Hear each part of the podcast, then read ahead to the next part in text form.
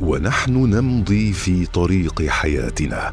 نمر على نقاط مهمة قد نغفل عن أهميتها أو تكون خارج نطاق رؤيتنا. نقط عمياء مع إبراهيم العجمي. أهلا بكم مستمعينا الأعزاء في حلقة جديدة من حلقات برنامج نقط عمياء والذي نتطرق في كل حلقة من حلقاته إلى أمر مهم قد نغفل عنه في مفاصل حياتنا. ويكون خارج نطاق رؤيتنا فنمضي في ممارسته أو مجانبته فيشق علينا فعله أو يحرمنا الترك فوائده.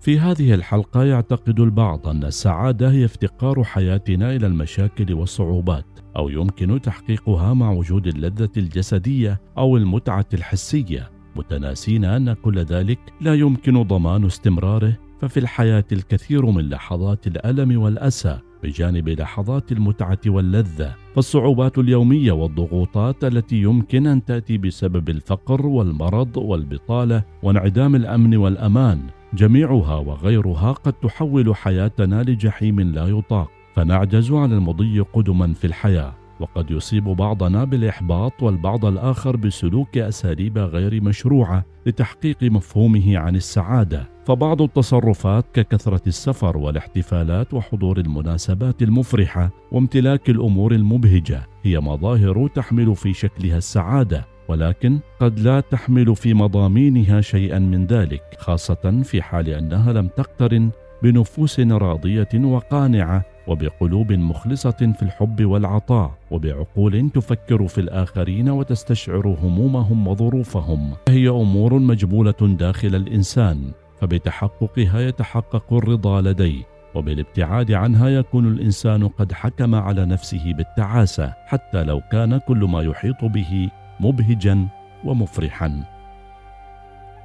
إن السعادة مفهوم يجب على الآباء توضيحه لأبنائهم وسلوك ينبغي تربيتهم عليه فالسعادة حسب علماء النفس والسلوك متعلقة بشكل عام بحالة الرضا لدى الإنسان. كلما زادت حالة الرضا زاد الإحساس بالسعادة لديه الرضا سواء عن النفس والآخرين وعن الخالق سبحانه وتعالى وما يستتبعها من راحة بال وصفاء روح بغض النظر عن التأثيرات والظروف الخارجية. من قبيل الحالة المادية وانعدام الأمن والأمان فالسعادة اذا هي شعور بالسكينة والطمأنينة. لا يمكن أن يحكم الآخرون بتوفرها لدى شخص ما إلا من خلال تصرفاته وليس من خلال ما يملك أو ما يعيشه من وضع وحال.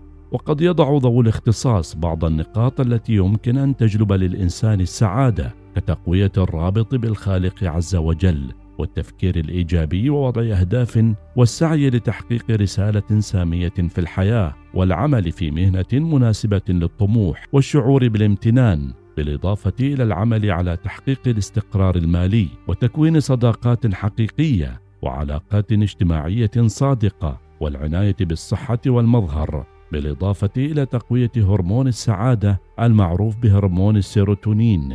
كما يطرحون أساليب قد تحرم الإنسان من الشعور بالسعادة كلومه لذاته وتفكيره في ماضيه والهلع من مجهوله والحسد والحقد وكثرة الشكوى ومخالطة الأشخاص السلبيين ما يجعلنا كل ذلك أمام مفهوم واضح ومتكامل للسعادة مبني على الرضا والامتنان وإدراك ما يضر الإنسان من سلوكيات وما ينفعه منها.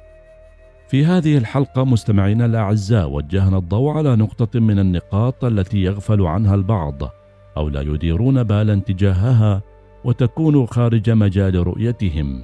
وهي أنهم يعتقدون أن السعادة هي الحصول على اللذة الجسدية أو المتعة الحسية متناسين أن كل ذلك لا يمكن ضمان استمراره وقد لا يتوفر لدى كل البشر.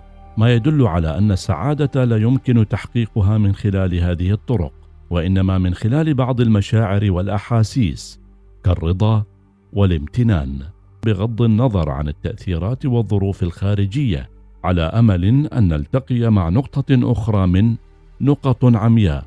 إلى اللقاء. نقط عمياء مع إبراهيم العجمي يوميا في الأوقات التالية السابعة وخمسة عشرة دقيقة الثانية عشرة وخمسين دقيقة الثامنة وعشرين دقيقة. نقط عمياء يأتيكم برعاية BMW. استمتع بعروضنا المميزة على جميع السيارات خلال شهر رمضان. واحصل على فرصة الفوز بسيارة Z4.